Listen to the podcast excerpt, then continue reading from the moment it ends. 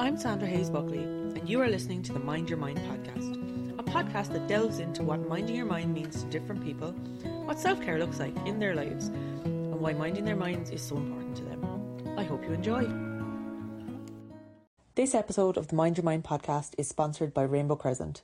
Rainbow Crescent is an online shop specialising in uplifting products with the aim of putting a smile on people's faces. Check it out at www.rainbowcrescent.ie. On this week's episode, I am joined by Ciara McCullough. Ciara is a mental health coach with lived experience, and at this point, I will add a trigger warning as suicide and suicidal ideation are mentioned at the outset and throughout. During our chat, we discussed Ciara's own experience of mental health, how her journey brought her to coaching, and how she now helps other people to look after their own mental well-being. Ciara, you are so welcome to the Mind Your Mind podcast. Um, thank you so much for having me. It's a pleasure to be here. For anyone who's listening who isn't familiar with yourself, could you give us an introduction into who you are and what you're all about? That is the existential question, isn't it? um, I remember being asked this question loads of times before who am I? And I always used to struggle to answer it because I was like, what do I say? What's the best thing I can do? And. I suppose tied up in that would have been a lot of people pleasing. Uh, who should I be and what should I do? Mm. Um, so let me answer this as honestly as I can in the way that feels completely aligned to me right now. First and foremost, who I am is a best friend to myself first. And after that, I am a wife. I am uh, the mother of a little legend called May. Um, I am daughter, friend, and uh, sister. And I suppose what I do then for work is I am a mental health uh, coach. Um, I go by the mindset coach. And all of that is tied up in I'm a coach with lived experience. So, very much um, everything that I kind of always try to do is very much centered around creating positive change around mental health and also creating a new narrative around what it is to look after mental health. So, all of that is tied up in who I am. So, that's a very long winded, short, but uh, could potentially be way longer answer. And you touched on it there, you um, work as a mental health coach. Mm-hmm. And I suppose, why is it important for yourself to look after your own mental well being, but yeah. also why is it important for you to help others with their mental well being through the work that you do? Yeah, so I suppose, like I mentioned there a little while ago, I am a coach with lived experience. So when I approach my coaching, um, I obviously have lived through what it's what it feels like to maybe have not looked after my mental health and mm-hmm know the impact of that. So to give you a little bit of background and story into um, why I became a coach and why I'm so passionate about why I do what I do and um, mm. how important I feel it is for me to help others with their mental health is between the ages of 19 and 22, I had three attempts to end my life. And for me at that time, I wasn't my best friend. Mm-hmm. And I was very much tied up in the mindset or belief or assumption that I was not good enough. I was worthless, I had no value. And that was the, they were the type of stories that very much ruminated and consumed my every fiber of my being, mind, body. Everything. And I think when I look back in it, I saw a lot of evidence to match it. Mm. And the more evidence I found, the more I started to believe it. And the more I started to believe it, the more evidence I found because of like just the way our minds work anyway.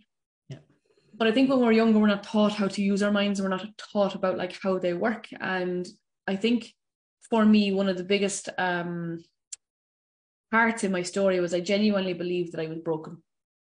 That there was like almost like a, a factory flaw in how I was designed or um, just something not right with me. And I think when I got to the age of 22, I was in this space where I just had this, I just had enough of not feeling enough. Mm-hmm. I got to a point where I was like, there is nothing that I can do to escape what I'm feeling. Mm-hmm. And I can't seem to talk about it. I can't seem to vocalize it. I don't know, don't even want to say it to anybody because I didn't want to engulf them in what I was feeling as well. Mm-hmm. So I kept it to myself and then got to a point where I believed truly that the only option that I had was to to leave this earth. And the turning point in my life, and I'm answering your question in a really long winded way, but I want to give you background as to uh, why it's important to me, um, is the turning point came for me was when I lay on a hospital bed after the third attempt in my life. And I remember so visit, vis, like vividly waking up and going, like genuinely like had this, why am I here? That was the first question I asked. And it was tainted with this, why do I have to be here? Like almost like an anger and a frustration that I that I'm here, that mm-hmm. I was alive. And the second thought that followed after that was, see, you're not good enough. You couldn't even do that right again. Mm. then I lay there for a while and to my left hand side, my mother was sitting beside me and I kind of cast my gaze towards her and I could visibly, visibly see the pain that I had caused. And mm. I very quickly said to myself, You've caused this. But while I could see all the pain, I could also see a lot of relief relief that I was still here and relief that I was still alive. Mm-hmm. And to give you a little bit of story about our family, my dad died by suicide when I was one. So I very much was sitting there lying there going, okay, I've caused the same pain again and I'm repeating the same thing again and I'm putting her through the same thing again. And mm. then I asked, I don't know, Sandra, call it like a eureka moment, a light bulb moment. I don't know how and where it came from, but I asked that same question to myself, just in a different way. Why am I here? Mm. Why did I survive? Why am I alive? With a different type of tone, and that different tone gave me almost like this curiosity to be like, okay, what would it be like if I actually just discovered what it was to be alive? Mm-hmm. And then came the question where I think that the turning point in my story was, and something I lean into every single day as a part of looking after my mental health, is I very much at that point said to myself, I had two options. The first was to keep going the way I was going, not talking, not opening up, not looking after my mental health, not kind of getting as much information as I could. Mm-hmm. And then the other option I had was to do the opposite. Tell me, I have no idea where all those ideas came from, but they, they were just there. I think for the very first time in my entire life, I realized that I had a choice. Mm. And at that moment, I chose to live. And from then, so I'm 32 now, so it's 10 years ago, every day and every single day, I choose to put myself first. I choose to look after my mental health. I choose to look after my physical health. I choose to look after my emotional health. I lean into the power of choice so much that that is why it is so important to me because I get to be here. And that's the reason I started with I'm a best friend to myself 1st mm-hmm. So to answer your question, based off of what I just said, is why is why is it important to me to look after mental health? Because it keeps me alive. And that is the foundational piece to it. And not only does it keep me alive, but it helps me thriving. And for so very long, I, I just survived. I was just getting by. I was just existing. Mm-hmm. In that moment, at kind of one of my lowest moments, the choice to see what it was to live, me putting myself first and me looking after my mental health and making it a priority to live, but to truly thrive, like genuinely truly thrive. If I told past version of me what I have done in those last 10 years, I would have said that that was far beyond anything that I would ever thought possible. And that's why for me, it's so important to look after my mental health. Thank you so much for sharing all of that. And you know, something you said there was so powerful. It's that reframing of I have a choice and I get to be here rather than why am I here? And I think that's so powerful. And I know that it will resonate with a lot of people, anyone who has struggled in the way that you have, I, I know I resonated with it as well. It, it's so powerful to be able to reframe those thoughts because they can be all consuming those why am i here what why is this happening to me why you know all and it can be very accusatory actually as well like you know what's wrong with me what is you know why can't i be you know x y and z but mm-hmm. reframing it as I get to be here, I get to do this, I get to live. Yeah. That's so powerful. And I'm very glad that you had that moment in in the hospital and that you had that eureka moment. Um, because you're now helping other people. Yes. And I suppose with the work that you do with other people um, on their own mental well-being, is is that I suppose is your own experience why it's so important for you to help other people as well? 100%. So when I started to kind of gain a bit more clarity on how I could look after myself and what the tools were and, and kind of what had been working for me, I just felt very much this huge sense to share it and to be maybe the beacon of light and hope to maybe what I didn't have or what I didn't get to see. Um, and that's just not within like people that were around me, just like social media and all that kind of stuff. I just didn't see it been spoken about. Mm-hmm. So I kind of just felt compelled to start sharing. So I started sharing my story and then I kind of naturally kind of fell into coaching in terms of like I was coached and really saw the power in it and then was like, actually, this is what I feel really drawn to doing. Um, and I think it's important for me to to do that because for me, I believe that everything that we've been through, we have a choice over whether we allow it to let us stay in survival mode mm-hmm. and stuck or whether we allow it to be our passport. And what I mean by that is, I believe I'm not kind of aiming here at like everything happens for a reason because fucking people go through really shit things and that's awful mm-hmm. and never happen. So I never want to say that. But if you have been through really tough times, there's an element of, I believe in my case, that I can use it to help others. And I always have had this like deep urge and deep kind of sense of wanting to help and wanting to use my story as best I could to show other people what's possible.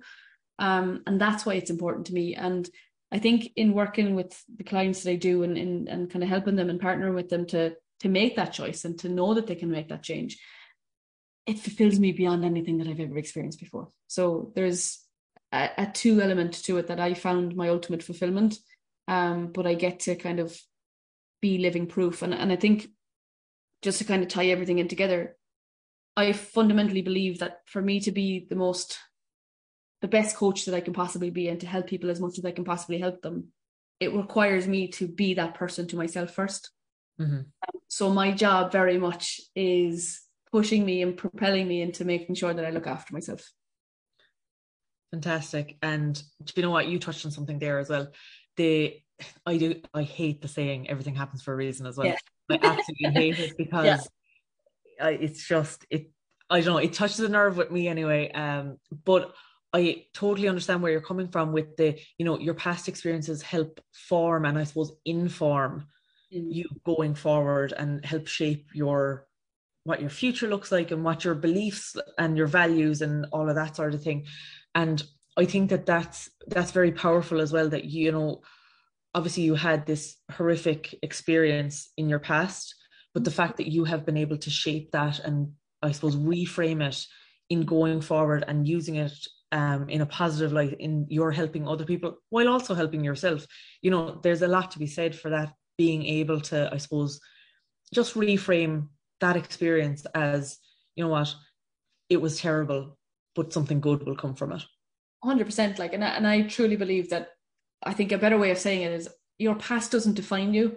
Mm-hmm. I think for so very long, I thought that part of the reason, I suppose, my past defined me. That's what I like truly mm-hmm. believe. Like it's it's because I had been through all this, so that's why I am the way I am. Like, and mm-hmm. that's I started to believe that I had no choice over like who I was. Mm-hmm. very powerless to think that I could change anything. And I think when I say that, like, we can use our past as like, you know, to inform our future, mm-hmm.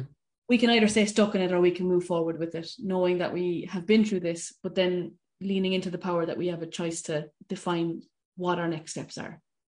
Yeah, and I think it's very I suppose normal in the sense that a lot of people go through it that that real all or nothing thinking when you are stuck in that situation you're like it's going to be like this forever. I'm never going to get out of this. It's you know this is how it's always going to be. Yeah. and to be able to move out of that and go actually you know yeah. it doesn't have to be always like this. We can you know things can change and we can you know make a, a positive experience out of something that was so negative and so hard to go through um i think that's really important to touch on because i think there can be a huge amount of all or nothing think, thinking with mental illness. I know I went through it myself as well. I can really resonate with what you're saying there. You know, the, that that feeling of this is never going to change. It is always going to be like this, and I'm never going to be. I think different. I think when I um I think when I started to kind of learn about our mind and how it worked, um, it really started to help me create an understanding of why I felt the way I felt. And I'm gonna get a little bit nerdy here for a second, but it might be of value to, to somebody. Um, we have what's called the reticular activating system in our brain and our mind.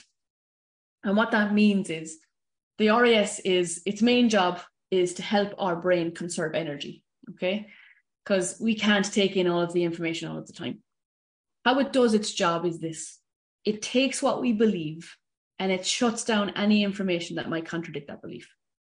So, the reason sometimes we feel that this is just who we are and this is just how it's always going to be forever is because we keep seeing information to match what we're feeling and thinking.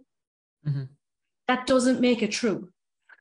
It's just we're not getting to see all of the the counter uh, pieces of information that actually might kind of challenge it. All we're seeing is information that is aligned with our most dominant thoughts. So take mine, for example, I'm not good enough. I'm not good enough was something that just repeated and repeated and repeated in my mind. And how I used to question myself was, what's wrong with me? Why am I always like this? Why do I have to feel like this? And guess what answers I got? Here's all the things that are wrong with you. Here's why you feel like this. And here's fucking why it's right. So I got all the information that matched the questions I was asking. Mm-hmm. So I was getting evidence to support why I wasn't good enough. And over time, I started to believe it, like really believe it. And then what happens as a result of that, just how our brains are wired. I believed that, so I didn't get to see and have access to all of the ways I was enough, all of the ways I was achieving, all of the ways I was succeeding, all of the ways that I was loved and valued and appreciated just by being who I was. I just couldn't see it. Mm. That's not to say that it wasn't not there. It was there. I just couldn't gain access to it. And that happens us all. So it's it's also like if we how it works is say you buy a new car. I don't know if you've ever experienced this before where you buy a specific car that maybe was never on your radar before. So let's say a yellow volkswagen golf. Now all of a sudden because you have just bought one they're everywhere. So that's a mixture of mm-hmm. how our minds work. Confirmation bias shows you more information and then reticular activating system shows you more. Mm-hmm. that works with our beliefs as well. So in me sharing that, why, why I want to share that with you is because I think so many people believe that they're flawed, when ultimately what's happening is that their brain is just not. Um, I'm going to say working in a way that is serving them. And mm-hmm. the thing we know about the brain is that it's very malleable and we can change it. Mm-hmm. So here's how I did it. I asked myself different questions. So rather than what's wrong with me, why am I always like this? I asked myself, what happened to me to make me feel like this? Mm. Two very different sets of answers. Mm, absolutely. Two very different sets of outcomes. And also as a result of that, two very different set of beliefs. Mm. Now I have more compassion and more understanding to be like, oh, well, you're feeling like this now because that's something that you've experienced in the past before. Well, let's have compassion and empathy for how I feel now.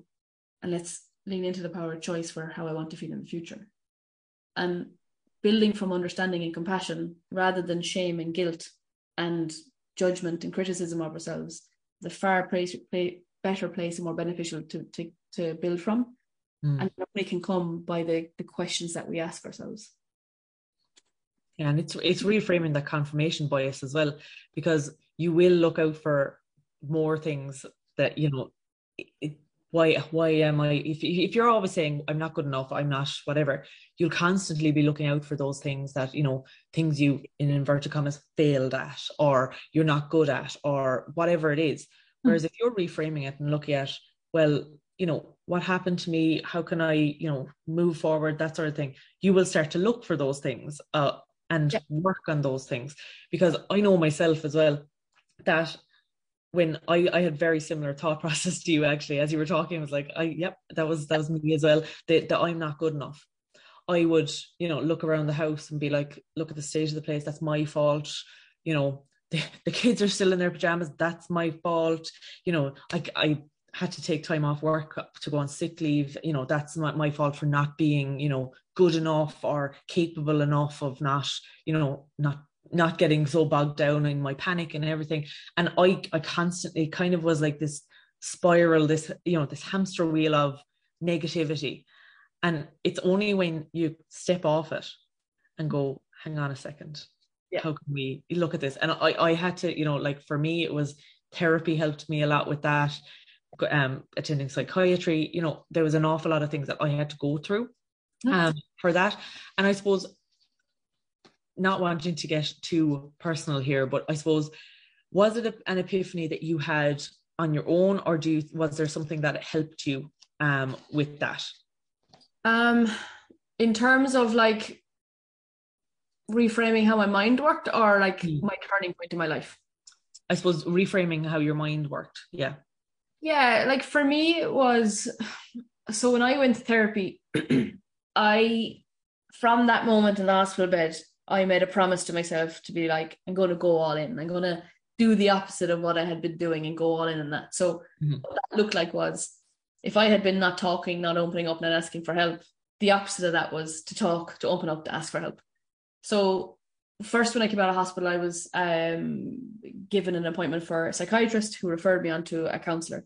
Mhm. So I went into therapy, and um, it was about six sessions in, Mm.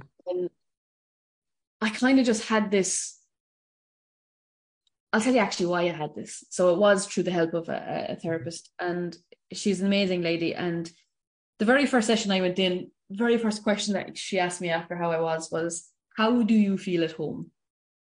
And I was like, "Where are you going with this question?" so I was like, you know, a little bit shy, a little bit reserved, and I was like, "Oh, look, grand." I kept my head down. I was like, "Sometimes I just like being on the go. I don't really like being at home. It's not that I don't like my home. I just don't really feel content at home." Um, had all these words to say. So she wrote down the answer, and then we went about the session. And about six weeks later, she asked me the same question: "How do you feel at home?"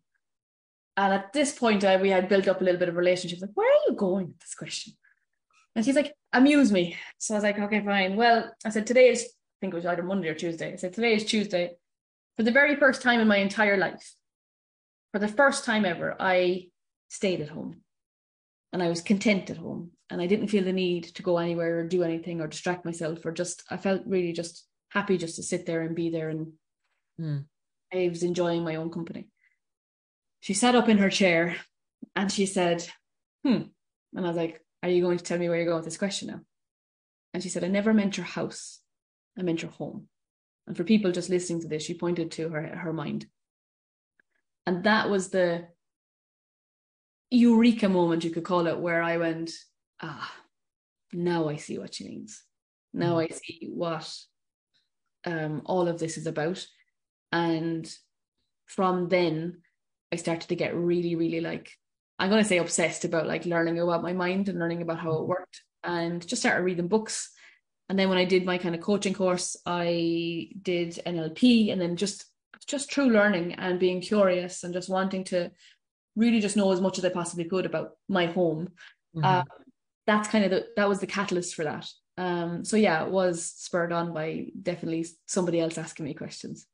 Yeah, and I think sometimes it takes that person outside of the situation to kind of, you know, pose those questions to you or to, Uh, I suppose, reframe what you're thinking, and then it actually becomes clearer that oh, actually, Yeah. maybe what maybe what I'm telling myself is is not entirely true because you can get so caught up I, I find anyway you can get so caught up in you know that inner critic of you know you're not good enough you're not good enough this that and the other thing and you never will be and you know it's this whole ca- you know catastrophic thinking that that like nope you're never going to be good enough you're never ever ever going to be good enough and somebody else actually saying well hang on is that true Yeah. sometimes sometimes that's all you all you actually need is somebody to kind of i suppose Stop. challenge challenge mm-hmm. yeah Yeah. stop it and challenge it and say well hang on where where's your proof for this because Yeah. you know yes you have your confirmation bias proof in inverted commas How true is that? but yeah exactly you need Yeah. you know somebody somebody to just say well you know is all of that true you know just because you've been telling yourself that and um i suppose at what point did you do your did you get into the coaching then Yeah, so I when I'm trying to think now, probably around eight years ago. So like I think within two years of like doing a a, a little bit of like a good bit of work on myself and kind of Mhm. laying foundations, you could say. Um, I, an organization called See Change came on the radar, uh, Mm. on my radar anyway. They were probably around long ago. Um, but they came on my radar and they were looking for ambassadors to share their story. So that's kind of where I started. Um, I became an ambassador for them started sharing my story and just talking about my own story more. Um, and then it was actually through I just kind of started to speak more and share more and, and do a little bit of public speaking. But COVID actually granted me the time to uh, do my degree or diploma. So, um, and my qualification. I was a wedding photographer by trade uh, before I mm. became. So when COVID hit, uh, obviously weddings ceased to exist. Mm-hmm. Uh, there was a period of that like year of 2020 when mm. I was twiddling my thumbs and been like, right, what the fuck do I do now? Mm. Um, and I had kind of been slowly starting to look at coaching and slow, slowly starting to kind of just see what where I could go and what I could do and see if I could just do something in it. Mm-hmm. And what I found was they were all on Saturdays, so never really had the time to to do it. And then COVID came and gave me the time, and mm-hmm. that's kind of where it was born from. And since then, I've just built it up, and I am stopping weddings in 2024 because it's the business is driving, so it's great. Fantastic, and I think with COVID as well, I think it did afford a lot of people the opportunity to kind of slow down, reassess, yeah. and figure out, okay, what do I actually really want to do? Mm. Um, because you had mentioned that you know it was something that you got interested in, you know, quite a while ago. But yeah. I suppose with COVID, it's kind of like you you then all automatically kind of had that opportunity of, well, here you go, here's here's your time.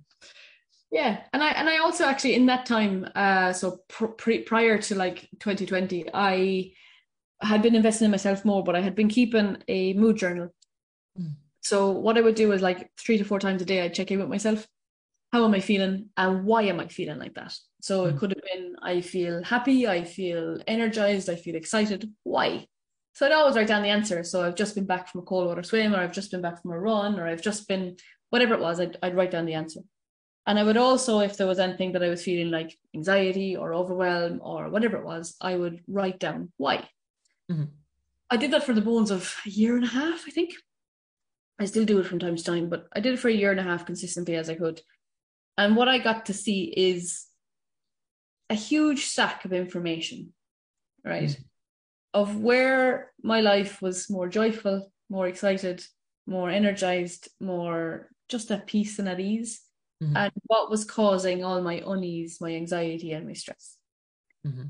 And from that information, I realized that emotions are the most powerful things that we can listen to. Mm. They're neither good nor bad. All they are is really important information. And in my view of things, what they are is they're information to say whether our needs have been met or not. Mm-hmm. So when I looked at all the times I felt joy and excited and at ease and at peace, they were the moments that all my needs were met. Mm-hmm. When I felt anxious and overwhelmed and stressed and sad and angry, they were the moments where my needs weren't being met. And what that afforded me was choice. A choice to be like, how can I build my life more towards what gives me peace, what gives me joy, what helps me feel alive? And how can I start to design my life away from what causes me anxiety, what causes me stress, what causes me hardship, what causes me sadness. Hmm. So that's what I did. And I'm not saying for a second that my photography business didn't uh, it didn't it, it did didn't not it gave me joy, it gave me that, but it wasn't completely and utterly fulfilling me. Mm-hmm. And using that information, I started to be like, I know that this job, what I do now, it's not a job for me. It's a vocation. Mm. It's it's a passion, and uh, as cliche as it sounds, I don't feel like I'm ever working. Um, and I always feel just like so grateful to be here. Um, and that's that's come from me. What gives me joy? What what lights me up? So it's speaking about my story. It's helping people. So I just wanted to do more of it. Fantastic. And you mentioned there again choice, and yeah. you know it's so powerful actually that you've mentioned that that it gave you the choice to kind of step into this mm. Role which i suppose it's stepping into your power as well because you're you're stepping into something you love something you're so passionate about mm. and again like earlier when you were talking about the choice you had when you were in that hospital bed you know it's the power of choice has been huge for you really in in your story and realizing that that you had those choices and i suppose then um, to get onto how you look after your mental well-being. So, what does self-care look like to you? I know you mentioned cold water swimming, um, and how you know how do you look after your mental well-being when you're maybe feeling that bit stressed or or anxious? Um, are there things that you tools that you pull out of your tool toolkit in particular in those moments, and I suppose what your regular self care looks like. Yeah, so I'm just going to set the scene a little bit because I think often when they hear, "Oh, well, she's a mindset coach, it must be easy for her to look after her mental well-being," um, sometimes it's not because of a 14 month old. I run two businesses. Uh, I try my best to be like all things to all people all the time. So what it looks like for me is it's not often easy and I often don't do what I probably should be doing for myself. Um, so I just want to put that out there because just because I am a coach doesn't mean I always do the things for myself when I should do them. And I think that's important to say. So for me, what it looks like is I do my best to try and meet my needs. That's what self care looks like to me. If I'm tired, I will take time to try and become more energized. So that could look like a nap. It could like could look like uh, asking my partner to see if I can knock it up with me in the morning and she can do the, the that instead.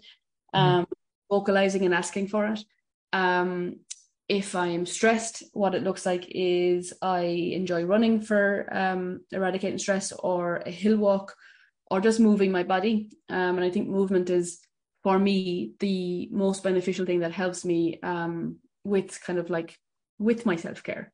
Mm-hmm. Um, that could be hiking, it could be running, it could be uh, swimming, it could just be uh, pottering around the garden. But just, I find with all those things, whatever I can go and do that helps me move my body, but also be there, like mm-hmm. fully be there. So, take swimming, for example. When you're in the cold, all you can think about is being in the cold and trying to survive the cold.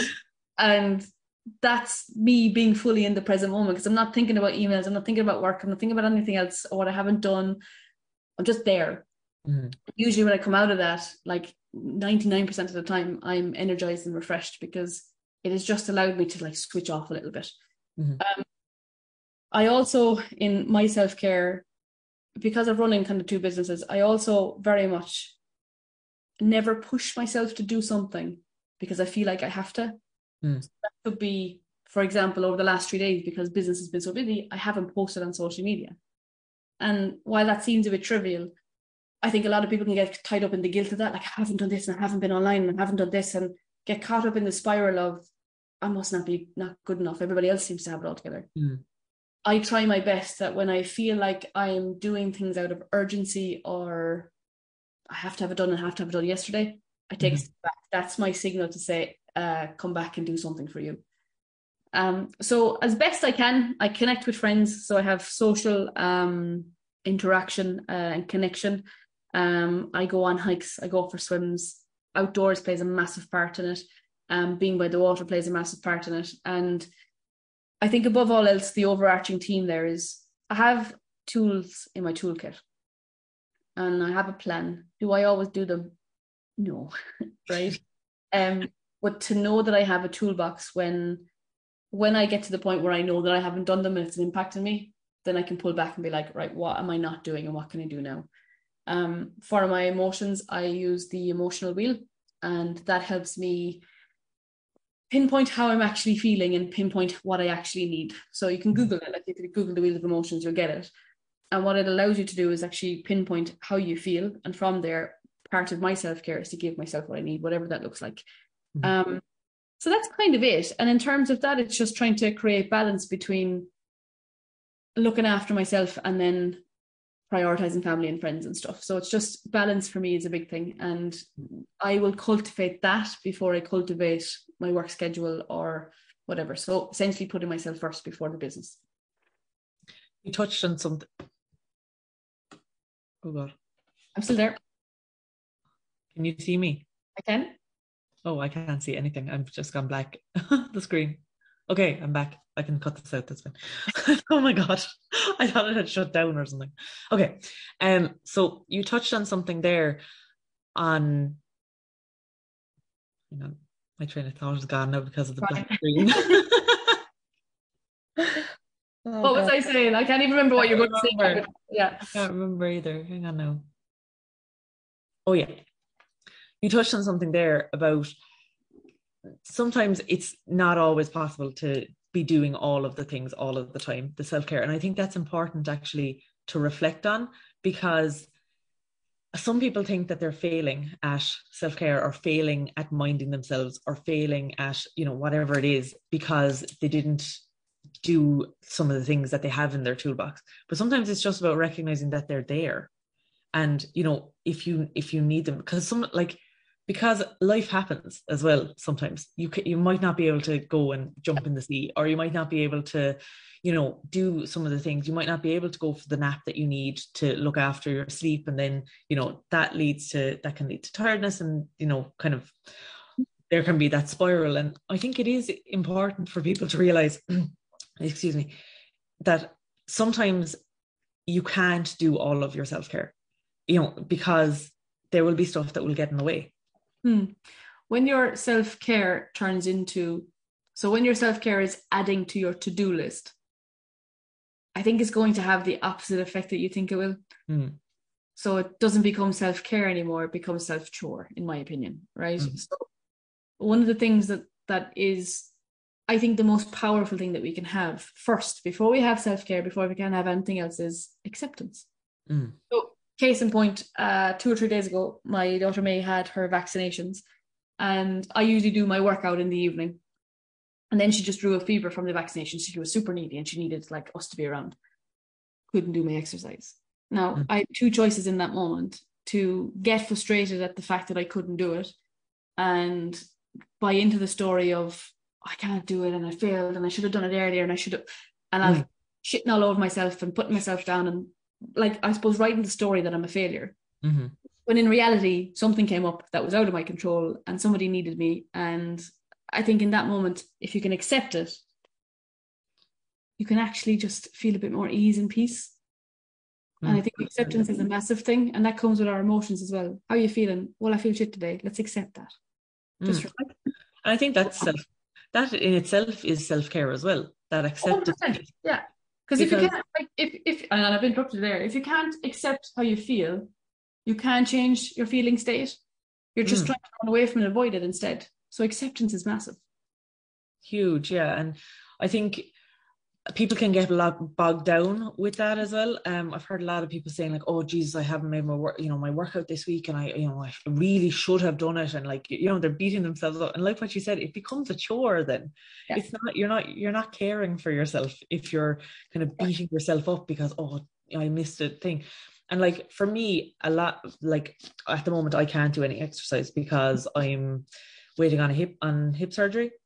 And um you know like i could go down the, the line of you know like Jesus, like, i really should be getting out for a walk or you know like that's that's what helps with my mental health.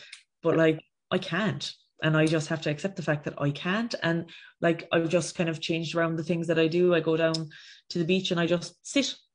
Brilliant. Yeah, yeah. and you know i get out in the fresh air and i you know take in the the sounds and the smells and the the whatever and that is what's serving me right now because i i physically can't do what i would ordinarily have done before And that can only come from a place of acceptance. yeah kind of like finding what else that you can do and, and kind of adapting and overcoming and, and like finding your new normal in that situation can Mm. only come from accepting that you can't do what you want to do. And acceptance is that huge piece that I think is fundamentally the most powerful thing in, in all of our story. And when we can learn to accept how we feel right now and also accept the fact that we have the power to change, and that's the powerful thing. Um, something that I do for myself every morning before I get up out of bed is I just take five minutes and I will take out my journal, and this is the template that I'll give you. Three things I'm grateful for and why, because it primes my mind for gratitude, and we all know how powerful that is, because what we're Mhm. grateful for, we get more of. But the reason that's powerful is because we spoke about confirmation bias earlier.